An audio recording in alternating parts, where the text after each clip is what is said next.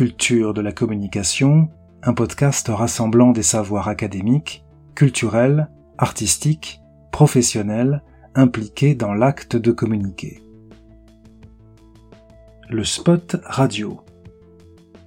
Le média radio est le seul à ne rien pouvoir montrer. C'est toute la problématique de la création radio, transmettre le message par le son et lui seul. L'écoute radio traverse deux filtres. Premier filtre, on écoute d'abord une émission, non un spot radio en lui-même. Deuxième filtre, sur certaines tranches horaires, l'encombrement publicitaire est fort. L'écoute radio est rarement une activité primaire. 80% des auditeurs ou des auditrices font autre chose en même temps.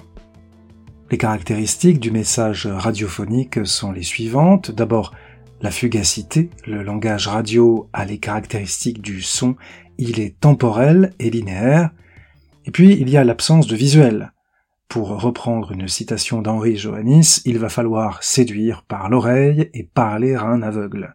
Et comme le dit Orson Welles, à la radio l'écran est plus large qu'au cinéma, signifiant par là l'extraordinaire pouvoir de suggestion du son et sa capacité à stimuler l'imaginaire absence de visuel, perception au deuxième niveau, le message radiophonique va tout faire pour euh, contourner ces deux obstacles. L'absence de visuel tout d'abord. Les conséquences sur le message vont être de deux types. Premièrement, un objectif de clarté. On va limiter les informations à l'essentiel. Deuxième procédé, on va tenter de forger une image sonore grâce par exemple aux voix et aux intonations qui vont caractériser les personnages, grâce au bruitage qui ancre le spot dans un contexte, grâce à la musique qui crée une ambiance, grâce éventuellement à un jingle qui va permettre d'identifier l'annonceur. Deuxième obstacle, la perception au deuxième niveau. La conséquence sur le message est importante puisque l'auditeur ou l'auditrice peut entrer ou sortir dans le spot n'importe quand. Afin de contrer cette caractéristique, le message va pratiquer la répétition, mais attention sous une forme déguisée et plutôt séduisante, hein, pour éviter euh, de devenir monotone. Le message va également éviter euh, l'uniformité sonore et va créer des ruptures pour préserver l'attention.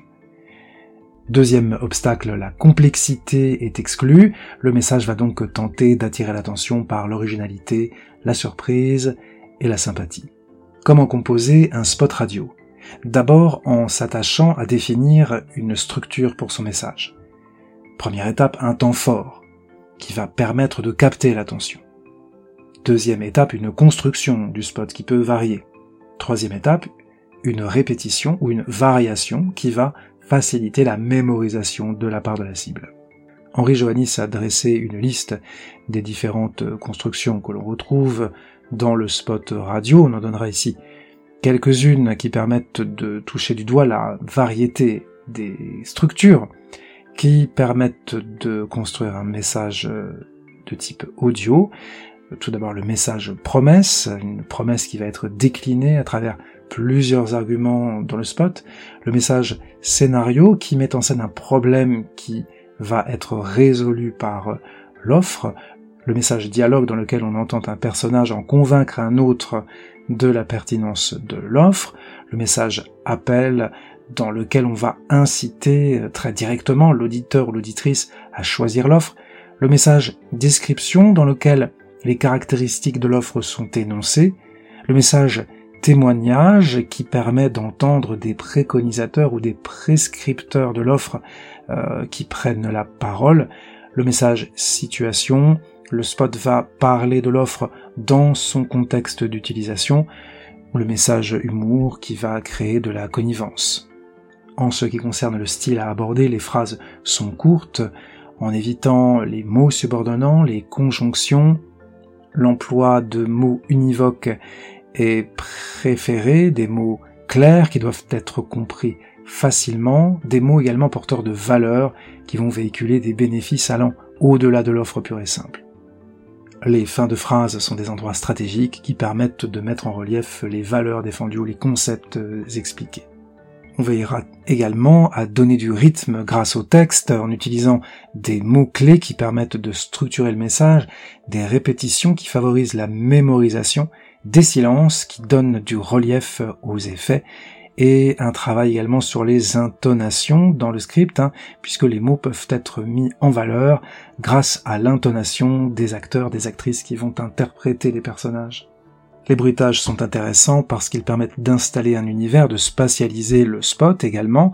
En ce qui concerne les sons, on les distingue euh, traditionnellement en deux catégories, les sons intradigétiques qui sont euh, motivés par la narration, ils sont intégrés à l'histoire, c'est euh, le bruit d'une portière de voiture, d'un automobiliste qui s'arrête par exemple, c'est le brossage de dents d'un personnage qui va se coucher, donc des sons intradigétiques et on parle également de sons extra-diégétiques qui, au contraire des premiers, sont décrochés de la narration, comme une voix off euh, ou euh, une musique euh, sentimentale qui va venir accompagner un moment d'émotion.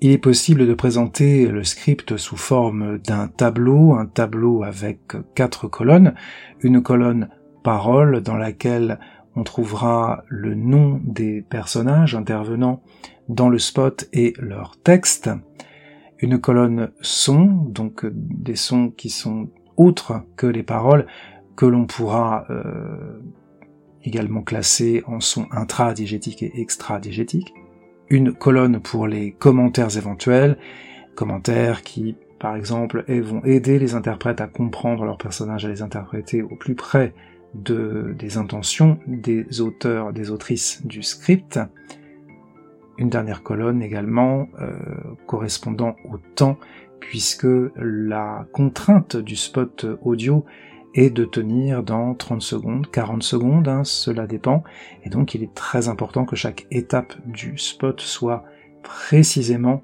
minutée en secondes. Parmi les outils sonores qui sont déployés dans le spot radio, on fera bien sûr un sort particulier au bruitage, bruitage qui peuvent avoir euh, deux fonctions, une fonction de dénotation, ils vont dénoter un univers de référence, mais aussi une fonction de connotation, ils vont alors connoter un sens symbolique. Par exemple, des chants d'oiseaux vont dénoter euh, la campagne, un univers euh, champêtre, et ils peuvent connoter la paix, le repos, euh, les klaxons d'automobiles peuvent euh, au contraire dénoter euh, un univers urbain, un univers de ville, et connoter l'agitation, l'énervement. La musique est également un outil sonore à ne pas négliger dans la composition d'un spot audio, d'un spot radio, musique qui possède au moins trois dimensions.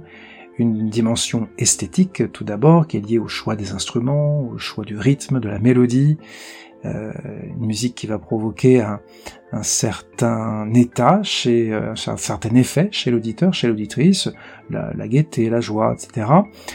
Première dimension, donc dimension esthétique. Deuxième dimension, une dimension connotative qui va être cette fois-ci liée aux significations extérieures qui se rattachent à la musique, musique qui peut évoquer euh, des lieux, des pays, des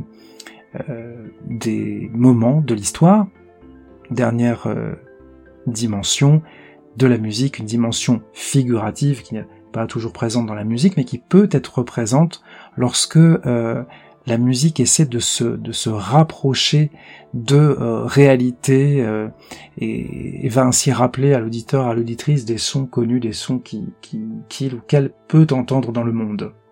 Parmi les outils sonores, il faut bien sûr mentionner les sons articulés, les paroles prononcées par les personnages que l'on entend dans le spot. Et on le sait, la signification d'une langue ne repose pas que sur le sens des mots, mais repose également sur sa qualité sonore qui va dépendre des sonorités des mots, mais aussi de l'intonation, du débit et du rythme. Parmi le travail sur les sonorités de la langue, on peut évoquer euh, les significations analogiques de, ces sonorités lorsque certains sons sont choisis pour leur force d'évocation ou leur ressemblance avec des bruits de la vie. Si par exemple on reprend ce célèbre vers de Victor Hugo, Oh, quel farouche bruit font dans le crépuscule les chaînes qu'on abat pour le bûcher d'Hercule, on aura peut-être remarqué que ces vers reproduisent les coups de hache et le bruit des arbres qui tombent avec leurs feuilles. Souvenons-nous aussi que certains mots de la langue sont censés imiter les bruits naturels, c'est le cas des onomatopées que l'on trouve par exemple dans les bandes dessinées paf, plouf ou bing. D'autres significations sont liées à l'articulation, car très souvent, des mots exprimant la petitesse contiennent des voyelles antérieures, c'est-à-dire des voyelles qui sont en avant de la bouche et nécessitent une petite ouverture. C'est le cas des mots petits, menu, puce. À l'inverse, des mots exprimant la grandeur contiennent des voyelles postérieures, hein, qui nécessitent une grande ouverture de la bouche. C'est le cas des mots suivants, grand, vaste, océan. Les intonations des interprètes donnent également des significations au texte. On peut en relever plusieurs. L'accentuation d'insistance. Si je dis c'est insupportable, on va parler d'un accent affectif.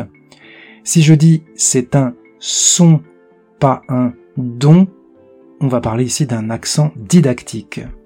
La courbe mélodique de la phrase a elle également son rôle à jouer. Exemple, il a mangé sa pomme. C'est une phrase déclarative. On la remarque puisque la mélodie descendante indique la fin de la phrase.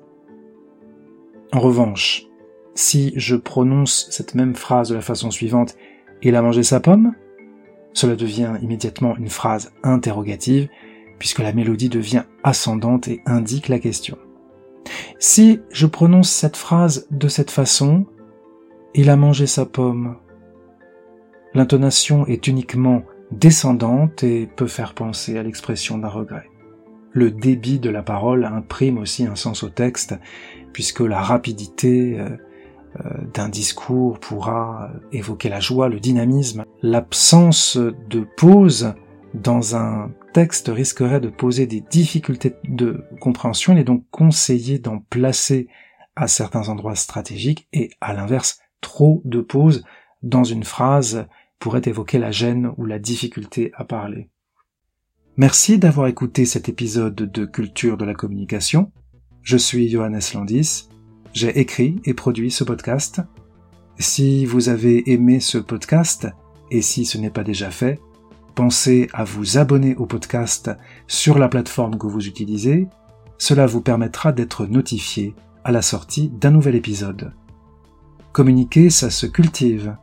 À bientôt.